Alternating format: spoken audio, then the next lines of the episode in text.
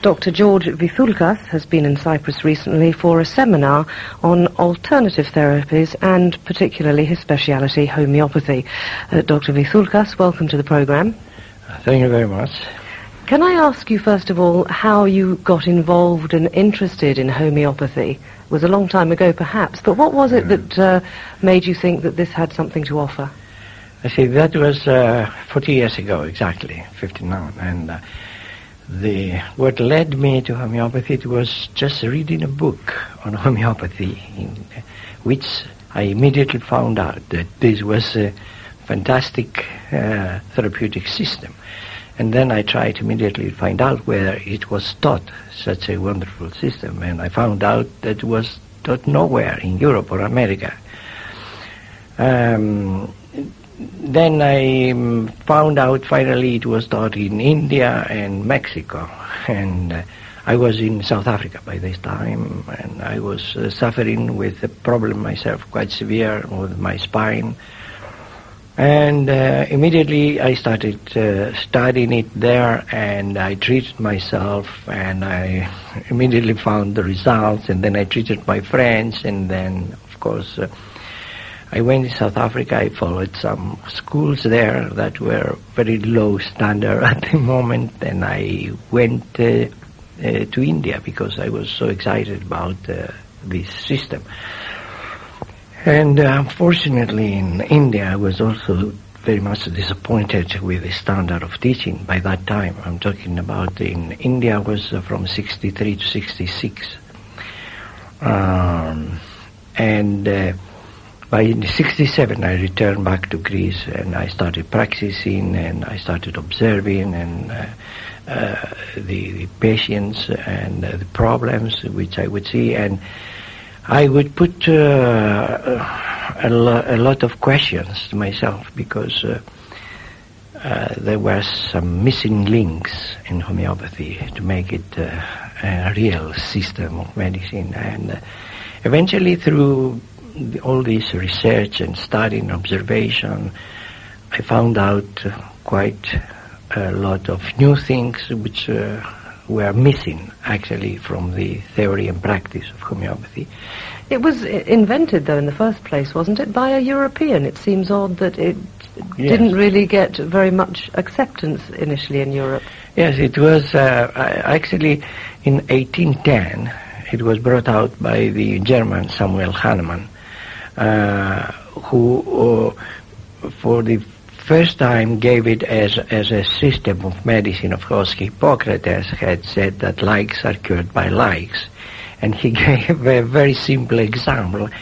He said, uh, if uh, someone has nausea, in order to be cured, you need to take something which causes nausea, and so he can vomit. And as soon as he vomits, the nausea stops. and it was a very simple logic, of course, and uh, uh, he gave different other examples to support uh, this law of similars, as we call it. But it was Samuel Hahnemann of Germany which uh, formulated it as a system of medicine it's been an accepted, and, and increasingly it is an accepted system of medicine. I'm interested to know whether or not the original sort of arsenal of medicaments is still very much what's used today. Because we hear every day, of course, in conventional medicine of research, yeah. of new drugs, of right. new treatments. Does that happen in homeopathy? Well, it happens to a very small degree, I would say, because the medicines that they were used uh, 200 years ago, they are still used today, actually. And uh, of course, there is research which is going on, and some information is added either on these particular me- medications or uh, new ones. But the basic uh, information comes actually from this time and still used today, and still valid, still cures uh, people because people are suffering the same way as they used to suffer by that time. And uh, homeopathy seems to be the most natural way of treating diseases, acute or chronic. Actually, I must say that last year I was uh, invited here by the Council of Europe, uh, which uh, was the group studying alternative medicine. And we had a whole day discussions uh, concerning the problems that the homeopathy is facing. And uh, I told them how much homeopathy deserves their attention and uh, uh, that they should uh, very fast actually uh, devise some laws which will protect the practice of this science because at this moment the field is open and everybody can enter it, can say I am homeopath or I'm a teacher, etc., etc. What I told them that we require more standards and we require that these standards are imposed by the medical authorities or the governments in order to have an improvement in the uh, teaching, in the education, and of course in the application of homeopathy. The seminar you've attended in Cyprus was opened by the Minister of Health, which would suggest first and foremost that uh, there's a, a, nod of approval then from the conventional side of medicine. It's very much accepted now in Europe and uh, indeed in America. There is, for example, in England, the Royal Homeopathic Hospital. It's right. very respectable now. Is that going to happen in Cyprus, do you think? Um, I think so. There was actually uh, during the time that the the Council of Europe was here and the Minister of Health was opening the the, the, discussion that we had. Many uh, uh, representatives of different countries they ask uh, the Minister of Health, "What are you doing here in Cyprus for homeopathy?" And he was a little bit embarrassed uh, to say, "Well, we'll we will try to do." And I think this is um, uh, a follow-up of uh, this pressure that was uh, put already in the government by the Council of Europe. And I believe that soon some measures will be taken in, in, in Cyprus to, to help uh, the spread uh, of homeopathy. It is true, as you said, that in Europe almost one in three persons seeks alternative therapy, and mostly out of them, mostly they seek uh, homeopathy. So it is a very important uh, element in the medical arena, which is, uh, uh I'm sorry to say, it is quite neglected by the governments or the medical authorities or the medical schools coming to the attitudes of conventional doctors, because it seems to me that pretty well half of them will refer to an alternative therapy and the other half don't want to know about it. Is that changing? Well, it is changing, but still exists. Still there are medical doctors that they don't want to hear about it and they reject unfortunately, something they don't know, they have not studied, they don't know about it, and a priori they, they reject it without examining its, the, its merits. We as homeopaths, we don't claim to cure everything, and we accept a part of conventional medicine. But we don't accept the overuse of chemical drugs because we we claim, and we have proofs for that, that the, the side effects are devastating, long-lasting, from generation to generation. They become worse and worse, and that uh, in the West today we have developed diseases which are not known in the countries where they don't use chemical drugs, like Africa, like South America, like Asia, undeveloped countries, where they don't use conventional chemical drugs. They don't have diseases like amyotrophic lateral sclerosis, multiple sclerosis, Parkinson's disease. They don't have schizophrenia so much. They don't, they don't have neuromuscular diseases, myopathy, myasthenia, muscular dystrophy. All these diseases, which are very deep and incurable, actually, by anything, even by homeopathy, uh, is the privilege in quotation marks, of the Western population, actually. Mm. So we claim that there is a connection between these serious diseases and at the same time the chemical drugs that have been uh, ingested by the Western population for the uh, for the last uh, 50 years. Mm.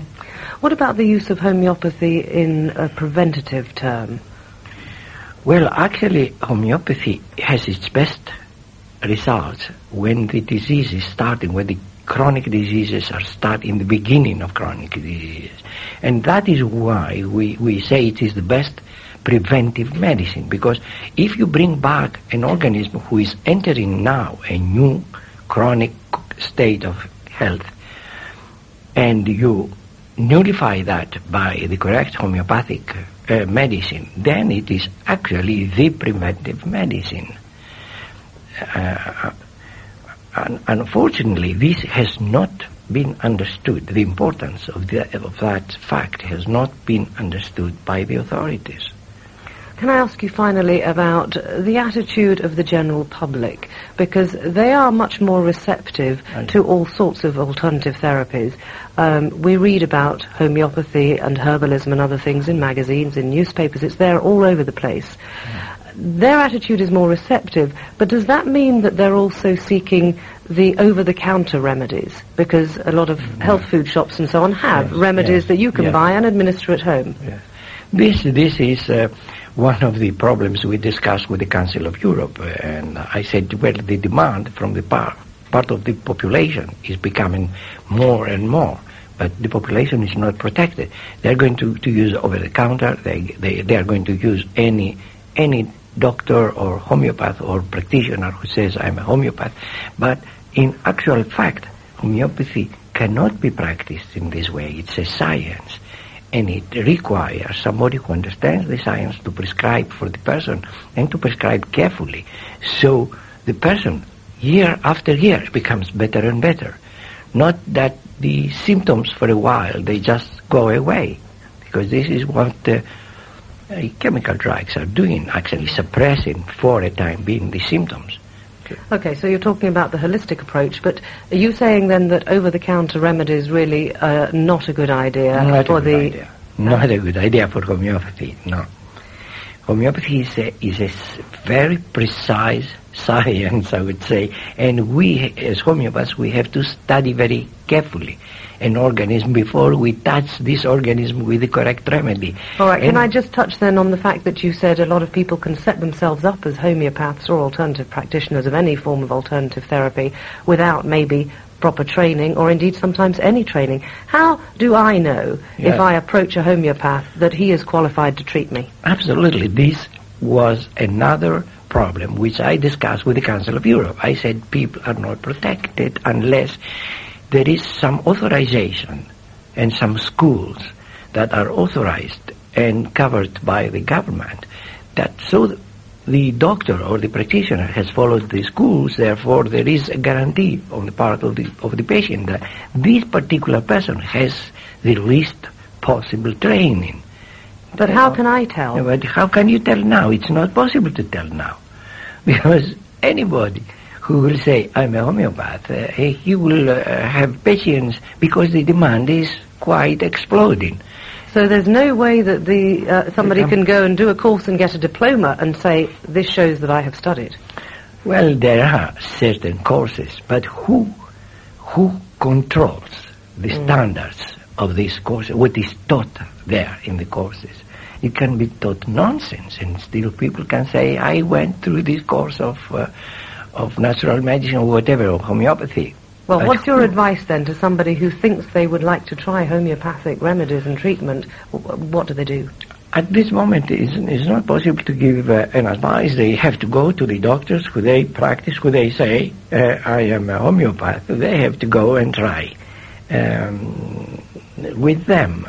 It is not uh, possible to uh, to make um, how can I, distinctions and and put down the names of certain people. Here in, in, in Cyprus, there are some of my students also who are working, but I don't want to make advertising for certain people. They will kill me, the others, you know. And uh, uh, but even then, I would say they're not properly trained. What I mean properly trained for a medical doctor, I mean five years of training actually before he can really grasp the, the, the complexity of homeopathy. It is a very complex and effective system of medicine if it is practiced properly. and it is useless if it is practiced uh, improperly. That means it can, it can have no effect at all, or it can cure a very serious condition, depending on the practitioner whether he will find the correct remedy for the correct for the particular person. Finally, are you hopeful that homeopathy will get the standards you're looking for and that people will still be going to homeopaths in another 100 or 200 years? Well, I have been asked these questions for, for the last uh, few years, and I always say that uh, in, in, in the way things are, are going at the moment, I don't have much hope. Maybe, I will say after 50 years, maybe. But maybe there is a momentum. That means more and more people will demand and more and more people will pressurize the, the governmental agencies to, to imply force and to imply uh, and to give uh, support. So, so the whole movement uh, will take another momentum. Uh, for instance, uh, uh, as you may know, I have been receiving the Alternative Nobel Prize for 1966, and after immediately after that, I was invited by the Euro Parliament to meet the people and discuss with the study group on alternative therapies. I met uh, with the uh, Minister of Health, and I met with the President of the of the Euro Parliament, and the uh, um, uh, Minister of Health, Ken Collins, who is a personality in in uh, actually in the Euro Parliament, he was against uh, passing a law because he could not actually uh, find out what was right and what was wrong because the study group could not find a way to present the issues and the problems. And when I met him, he was against. But in the 15 minutes discussion we had, he understood that he had, he had to do that, at least for medical doctors, to pass a law for the governments to give money for research on homeopathy and to promote issues of homeopathy because he understood. I was amazed how fast this man who was against homeopathy, how fast he perceived the importance of homeopathy and he actually within two months passed this uh, Euro Parliament uh, directive which is going to the Euro Parliament member to, to the countries and at this moment the, all the countries they are obliged to give some money to support the development of homeopathy. So it's not looking so bad after it's all. not looking so bad after all. But how many Ken Collins uh, can we have? How many people with open mind?